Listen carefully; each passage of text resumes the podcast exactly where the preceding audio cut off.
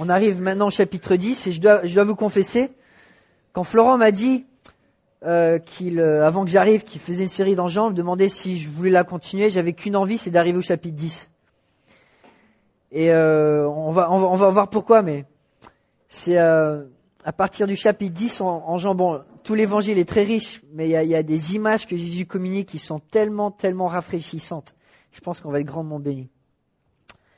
Combien de gens dans notre génération, pensez-vous, ont été déçus par la religion? Combien de gens dans notre génération ont été déçus par la religion? On compte pas. Hein L'une des plus grandes raisons pour lesquelles les gens arrêtent de pratiquer la religion, c'est parce qu'ils ont été déçus. Ils ont vécu la mauvaise expérience que les religions promettaient beaucoup, mais en fait donnaient pas grand-chose. Puis souvent il y, a, il y a eu de l'hypocrisie, trop de rituels, c'était lourd, manque de vie, une distance entre les responsables et les gens, une distance entre les besoins et la réalité d'aujourd'hui, un manque d'ouverture, du jugement peut-être, des abus, de l'autoritarisme. Je me souviens encore de vouloir partager, euh, parler de Dieu à un homme qui me disait, mais moi j'ai vu le prêtre dans la rivière avec les petits garçons. Moi je ne veux plus jamais entendre parler de religion. La religion pour beaucoup, c'est le rappel d'un repas qui avait l'air succulent, bien beau, bien bon, mais après consommation, c'était l'indigestion, avec un goût amer qui restait dans la bouche.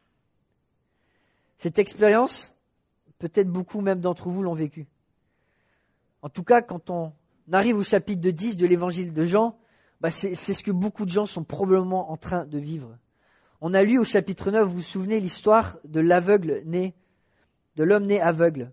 Jésus fait un des plus grands miracles de toute l'histoire de l'humanité. Il guérit quelqu'un qui est né aveugle. Il fait une œuvre de Dieu qui, qui est sans pareil. Et la réaction des, des chefs religieux, c'est quoi? Ils sont foudrage. Ils le chassent de leur synagogue. Ils le traitent comme moins que rien. Et là, sans doute, les gens de Jérusalem doivent se poser une question, mais la religion, ça sert à quoi? Qu'est-ce qui, est en train, qui est en train de se passer? Si on commence à appeler le mal bien, le bien mal, mais où c'est qu'on va? D'un côté, ils voient un Jésus qui, qui est plein d'amour, plein de compassion, qui fait le bien, et puis un système qui est tellement crispé, qui veut garder son pouvoir, que pour justifier leur place, ils font le mal au nom de la religion, pour arriver à leur fin. Là, il n'y a aucun doute quand on arrive au, chapitre 10, bah, il y a beaucoup de gens qui étaient pieux, qui ont vécu dans ce système, puis qui se disent, mais il y a quelque chose qui cloche. C'est pas possible. C'est pas possible. Et le problème, c'est qu'ils sont perdus. Quand on remet en cause sa religion, bah, on a tellement de choses sur la ligne à perdre. Une communauté, des traditions, une manière de voir le monde, de le comprendre, le risque d'être jugé par sa propre famille, d'être séparé de la société. C'est tout notre univers qui est prêt à être, à être détruit sans vraiment savoir comment le reconstruire. C'est un peu euh, comme une personne qui est assise dans un train confortablement, puis à mi-chemin s'aperçoit, ah, en fait, euh, le conducteur, il sait pas ce qu'il fait. Ce train, il va finir par s'écraser. Et la personne, bah, elle doit prendre une décision. Est-ce que bah, je profite du voyage jusqu'à la fin?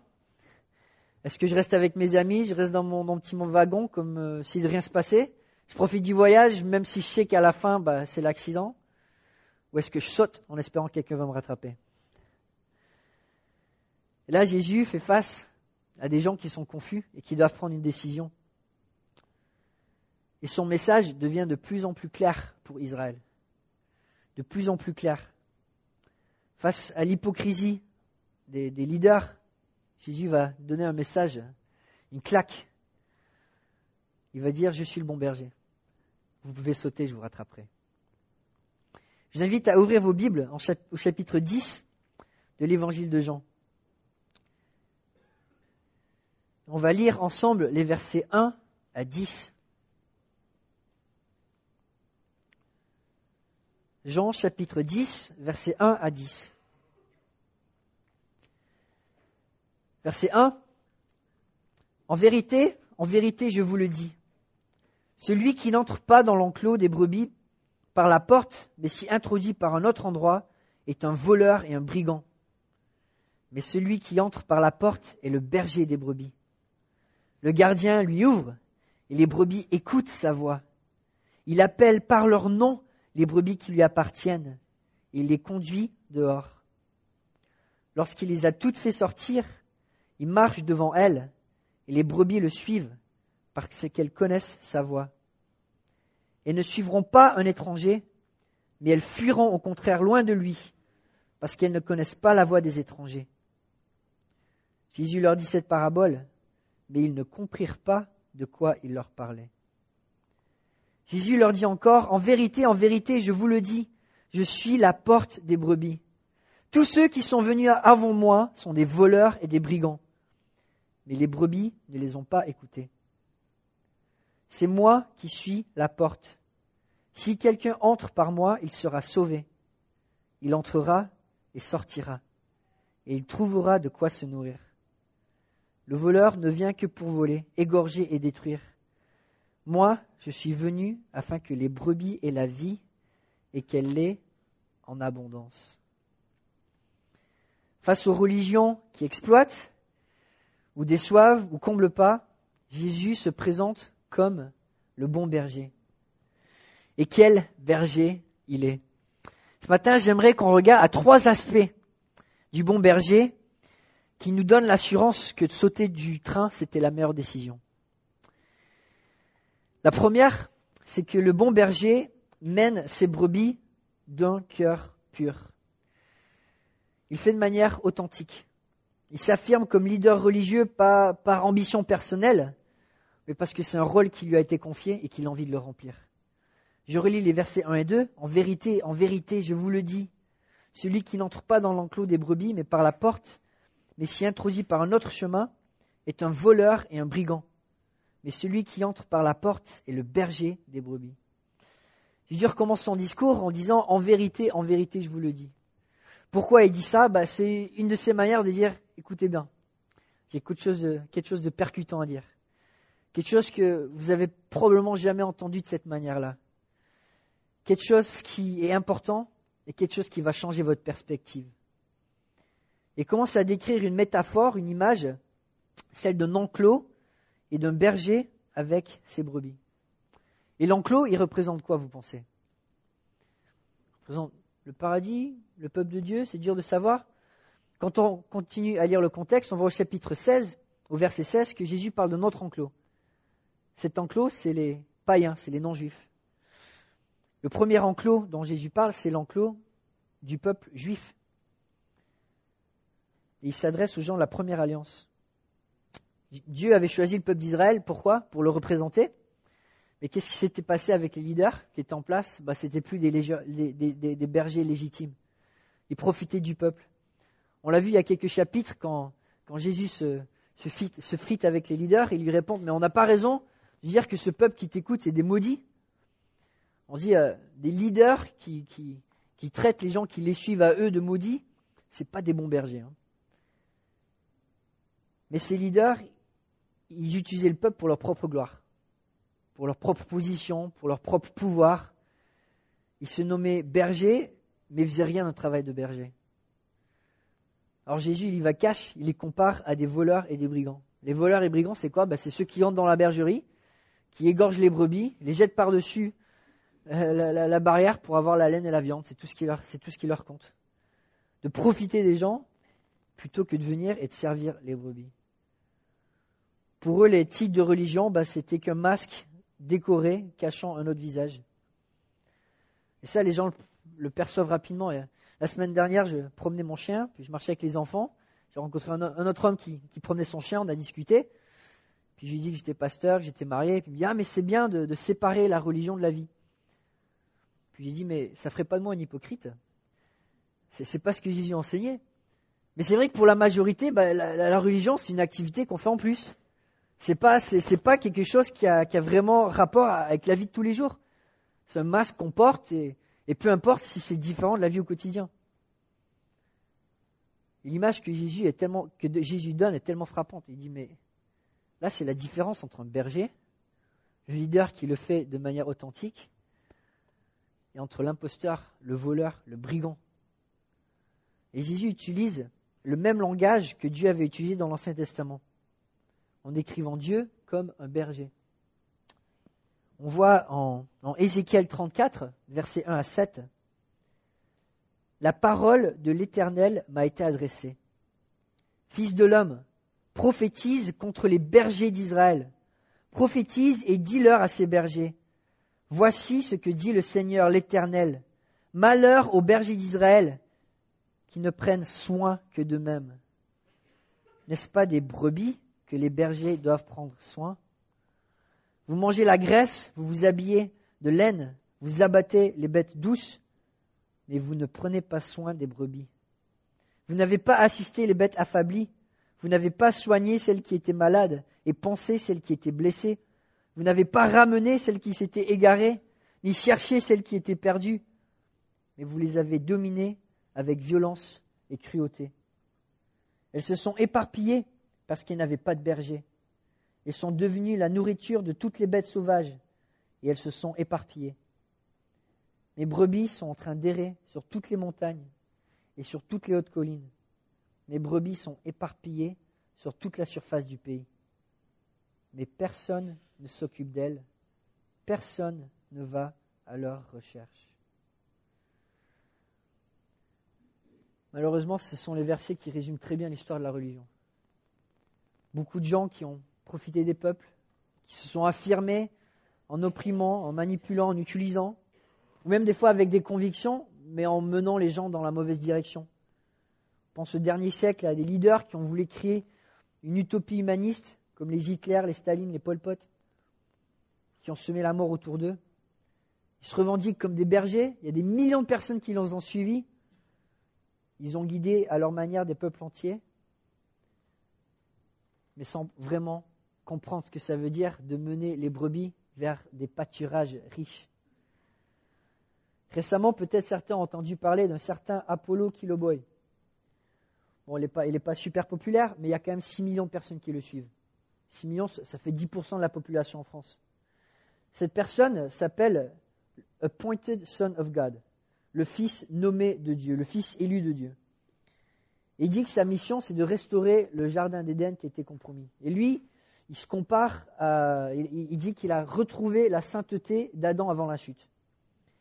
Il se déplace en jet privé, il a un jardin somptueux, et tout son ministère est une promotion colossale de son image. Il se dit comme la réincarnation de Jésus-Christ, finissant l'œuvre que Jésus n'avait pas complétée à la croix. Et on dit, waouh, c'est quelque chose. Mais il y a 6 millions de personnes qui le suivent. 4 millions de personnes dans les Philippines, 2 millions dans le reste du monde. Et des gens comme lui, il y en a beaucoup. Il y en a beaucoup qui cherchent leur propre gloire, qui sont levés au-dessus, du rang qu'ils possédaient vraiment, qui accumulent les richesses sous le voie de la religion. Et là, Jésus qui se présente et il rentre comment? Il rentre par la porte.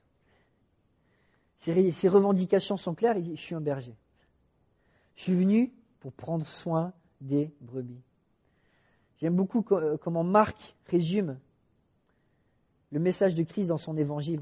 En Marc 10, 45, il dit Le Fils de l'homme est venu non pour être servi, mais pour servir et donner sa vie en rançon pour beaucoup. Il n'est pas venu pour inventer une religion, pour se mettre au-dessus des autres, pour chercher la gloire des hommes ou la richesse. Il est venu dans le seul but d'être un bon berger.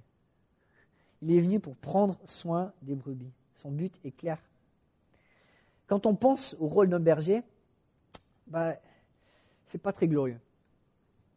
S'occuper des bêtes qui sont bêtes toute la journée, qui sont crades. Pour protéger leur peau, les laines, les, euh, brebis sécrètent une certaine cire qui s'appelle la lanoline. Peut-être certains connaissent, on la retrouve dans pas mal de produits de beauté. C'est une cire qu'on utilise aussi parce que ça, bouge bien pour des bouchons d'oreilles. Mais le problème avec des cires qui forment des bouchons, c'est que quand tu as la laine d'un mouton qui, va vers le derrière du mouton, bah, ça bouche. Et le travail du berger, bah, c'était crade. Il devait déboucher les moutons, les nettoyer, les inspecter de la tête aux pieds. Quand on pense au, travail d'un berger, mais c'est, c'est répugnant, c'est pas envieux. Mais Jésus savait que pour être un bon berger, bah, il fallait pas être un berger aux mains propres. Le bon berger, bah, c'est celui qui salue. C'est celui qui va avec les brebis et celui qui prend soin d'elles. C'est pas celui qu'on voit dans la plupart des, religions qui est intouchable.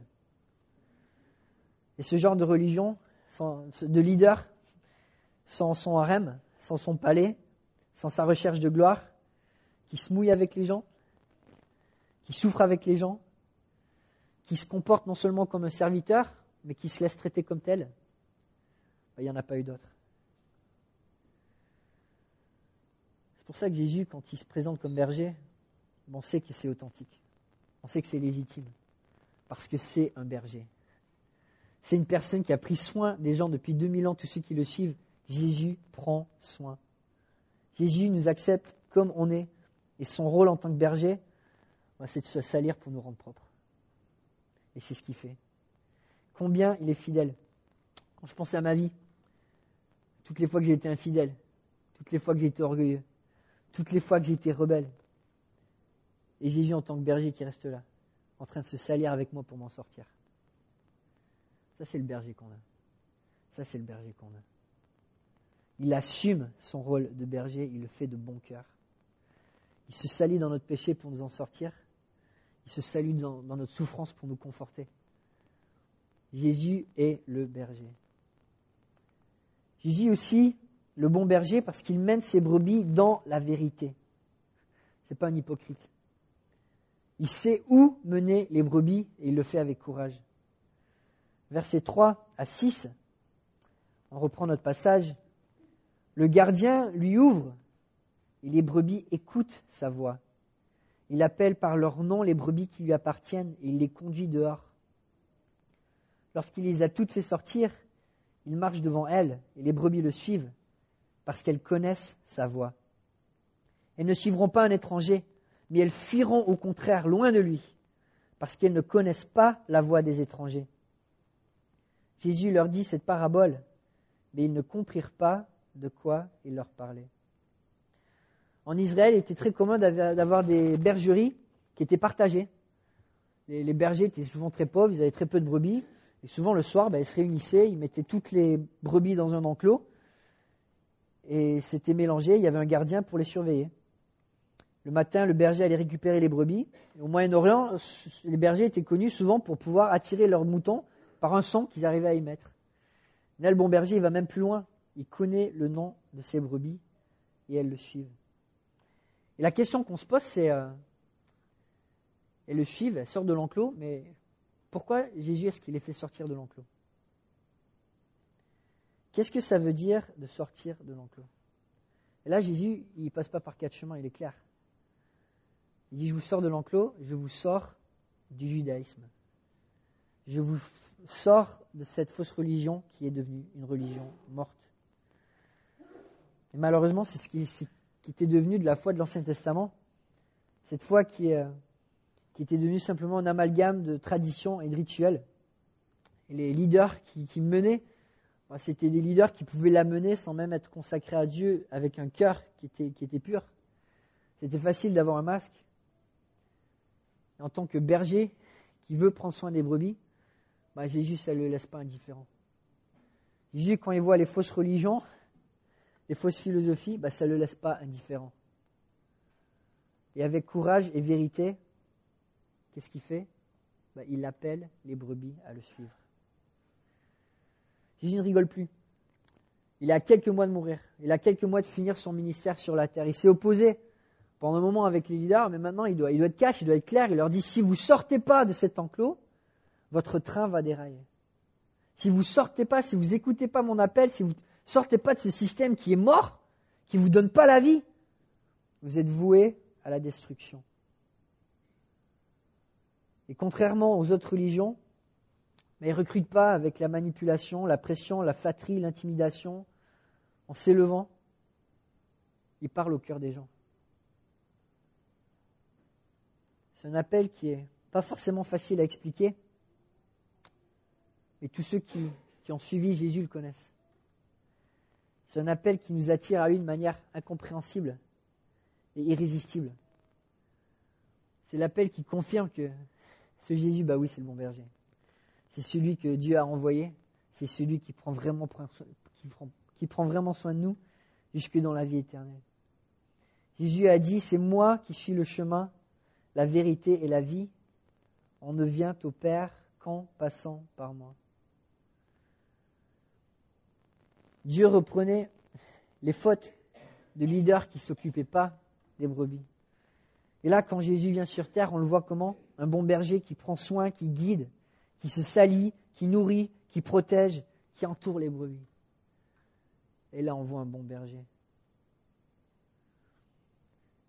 Ça vous est déjà arrivé d'essayer d'aider quelqu'un qui avait des besoins, mais euh, pour quelque chose qui allait au-delà de vos compétences, et que le résultat de votre aide, ce soit d'empirer la situation?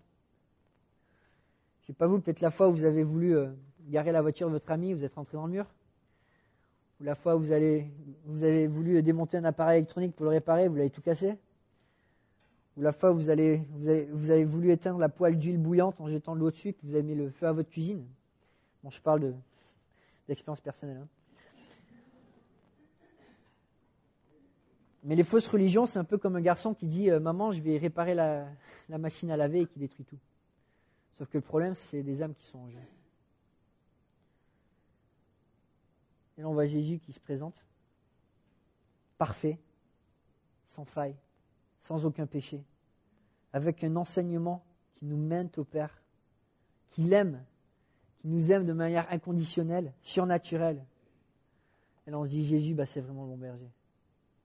Et pour ceux qui ont vécu avec lui, on peut tous témoigner. Avec lui, on manque de rien. Avec Jésus, il nous fait reposer dans des pâturages verts.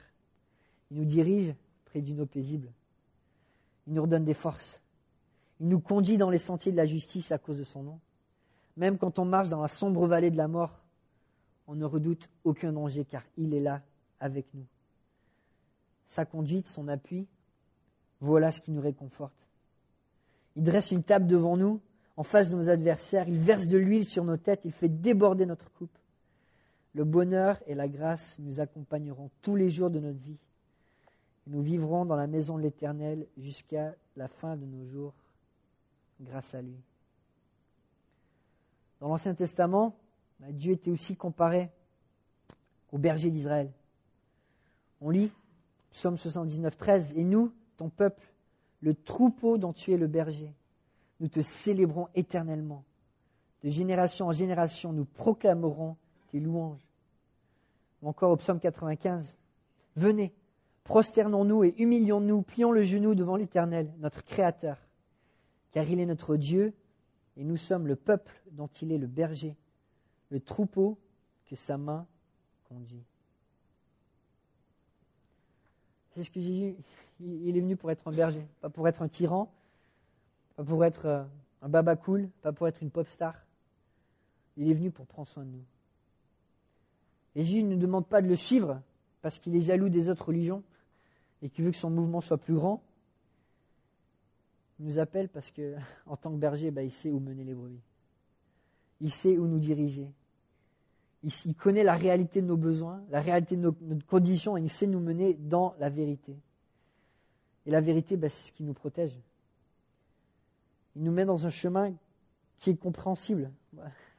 Il nous guide avec un exemple qu'il a montré lui-même d'une vie infaillible. Il nous donne des enseignements qui nous amènent à Dieu. Quand on regarde aux autres religions de ce monde, ça, mène où? Le monde, il va où? Ça m'arrive de, parler à des gens maintenant, je rencontre des, catholiques qui sont bouddhistes ou des chrétiens qui sont athées. on se dit, mais, mais, le monde va où? Les, les gens ne savent pas où aller. Pas étonnant qu'il y ait des jeunes qui vont vers ISIS, qui vont vers, ISIS, qui, vont, qui vont partout parce qu'il n'y a plus de conviction, il n'y a plus rien. Les, gens ne savent plus où aller. Et Jésus fait sortir des labyrinthes des religions. Pourquoi? Ben Parce que c'est un berger. Il nous connaît, il connaît nos besoins et il sait où nous mener. Et ce que j'aime, ce que j'aime dans, dans cette métaphore, c'est que Jésus dit il appelle les brebis et il attend qu'elles sortent toutes. Il attend qu'elles sortent toutes. Et Jésus ne laissera pas une seule brebis derrière de ceux qui cherchent Dieu. Ça, c'est une bonne nouvelle. Jésus ne laissera pas une seule brebis derrière. Tous ceux qui veulent connaître Dieu, tous ceux qui ont envie de Dieu, bah, quelque part, ils vont recevoir cet appel. Ils vont y répondre. Pour beaucoup d'entre nous, c'est un appel qu'on a suivi il y a longtemps. Peut-être certains ne l'ont pas encore suivi. Mais la bonne nouvelle, c'est qu'il attend encore. Et cet appel, il continue. Le bon berger, finalement, c'est celui qui mène au pâturage les plus riches. Le bon berger mène avec un cœur pur, il mène dans la vérité, et finalement il mène dans ces pâturages abondants. Et là, Jésus va, il va changer son image. Au début, il parlait d'une image de l'enclos, donc il fallait sortir pour connaître Dieu. Les gens ne comprennent pas, ils sont aveugles. Alors il va encore plus cash, il dit ben, Je suis la porte. Si vous ne passez, pas par moi, vous ne pouvez pas connaître Dieu. Vous ne pouvez pas connaître Dieu. On relit les versets 7 à 11, 7 à 10. Jésus leur dit encore, en vérité, en vérité, je vous le dis, je suis la porte des brebis. Tous ceux qui sont venus avant moi sont des voleurs et des brigands, mais les brebis ne les ont pas écoutés. C'est moi qui suis la porte. Si quelqu'un entre par moi, il sera sauvé. Il entrera et sortira, et il trouvera de quoi se nourrir. Le voleur ne vient que pour voler, égorger et détruire. Moi, je suis venu afin que les brebis aient la vie et qu'elle ait en abondance. Deuxième essai. Je recommence. En vérité, en vérité, je vous le dis. Vous n'avez pas compris la première fois, mais j'y vais encore. Cette fois, l'enclos, ce n'est pas le peuple d'Israël, c'est toutes les brebis qui sont le peuple de Dieu, le troupeau de Dieu, qui doivent impérativement entendre l'appel du berger pour être menés jusqu'à Dieu.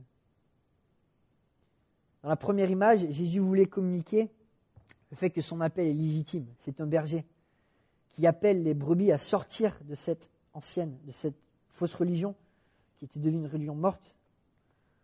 Maintenant, il dit tout simplement bah, Je suis la porte. Il n'y a pas, d'autre chemin, parce qu'il n'y a pas d'autre berger. Et c'est intéressant que Jésus fait une affirmation si forte sans même essayer de se défendre, sans même essayer de se justifier. Je suis la porte. Et Jésus sait. Les gens ont déjà entendu ces, enseignements. Ils ont vu ces miracles. Et s'ils n'ont pas accepté jusque-là, ce n'est pas des raisonnements qui vont les convaincre. Mais ce que Jésus sait, c'est qu'il continue à appeler. Et les cœurs qui cherchent vraiment Dieu ben, vont répondre. Il leur dit, tous ceux qui sont venus avant moi, c'étaient des voleurs et des brigands. Mais les brebis ne les ont pas écoutés. C'est moi qui suis la porte. Si quelqu'un entre par moi, il sera quoi? Il sera sauvé. Il entrera et sortira, il trouvera de quoi se nourrir. Jésus, son but, c'était quoi? C'était devenir comme Messie pour sauver. Les autres qui ont voulu prendre sa place, des faux Messies, il y en a eu beaucoup dans l'histoire. Hein. Jésus, entre sa naissance et le commencement de son ministère, il y avait déjà trois prétendants au titre de Messie si vous voulez euh, aller sur Internet, prétendant Messie, la liste est longue.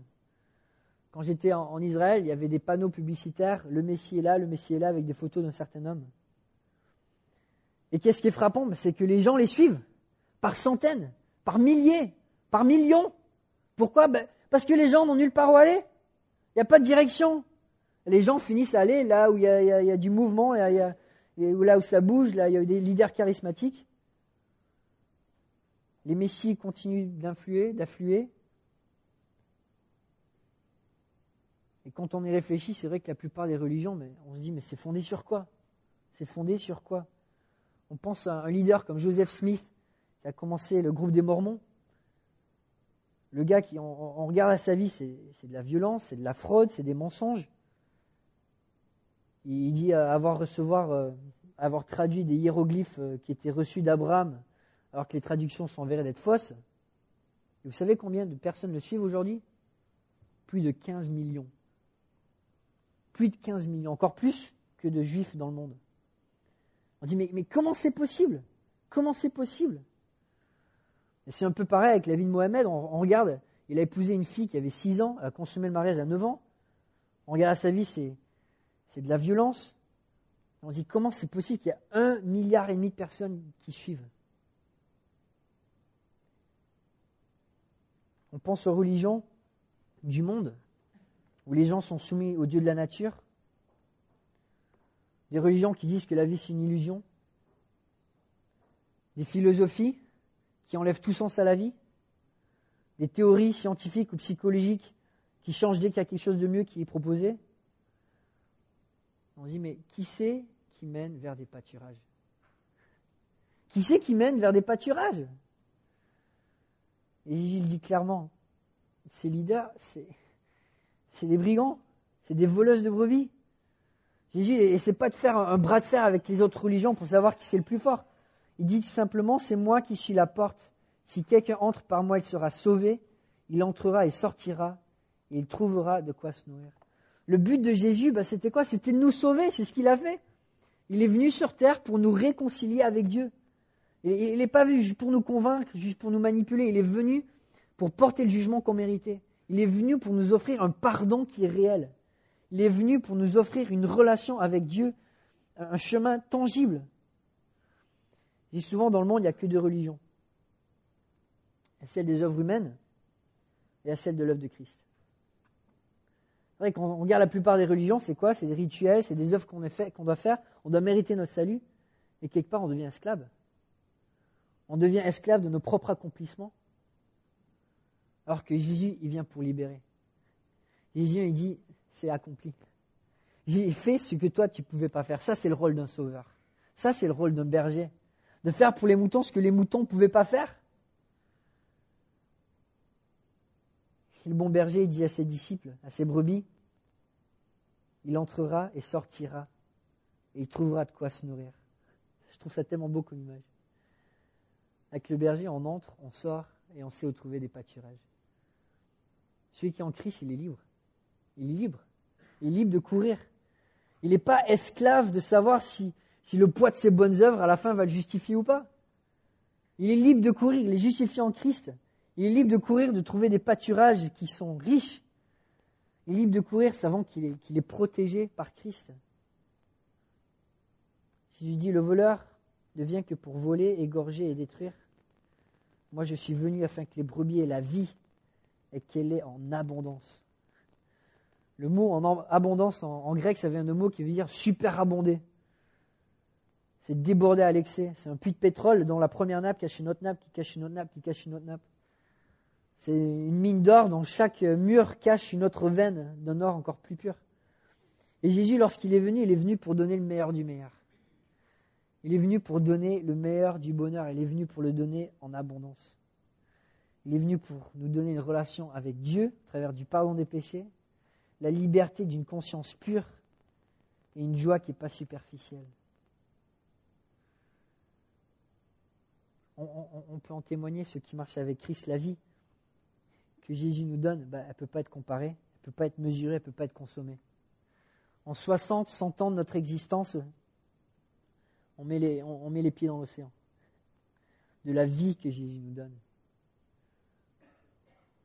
On peut à peine entamer l'abondance, la richesse de ce que Dieu nous donne. Le message de Christ est simple. Hein. Il y a un train qui est en train de s'écraser. C'est celui où les gens embarquent en fermant les yeux, en disant Je vais profiter du voyage, peu importe là où ça va. Et Jésus appelle les bras ouverts. Je suis le bon berger. Il parle à nos cœurs, il dit Je suis le bon berger, je veux prendre soin de vous sortez du train. Sortez de ces systèmes. Venez vers moi et je saurai vous guider. Amen. Prions ensemble. Père Céleste, je te remercie d'avoir pour vous pourvu un berger pour nous. Un berger qui était prêt à se salir à la croix pour porter nos péchés et qui est prêt à continuer, continuer à se salir pour nous en sortir jour après jour. Merci d'avoir envoyé un bon berger qui veut prendre soin de nous, qui veut nous donner une vie qui est riche, qui est vraie, qui nous sort du doute, de la crainte, de l'esclavage. Donne-nous de, de suivre ce berger avec joie et avec empressement. Amen. Amen.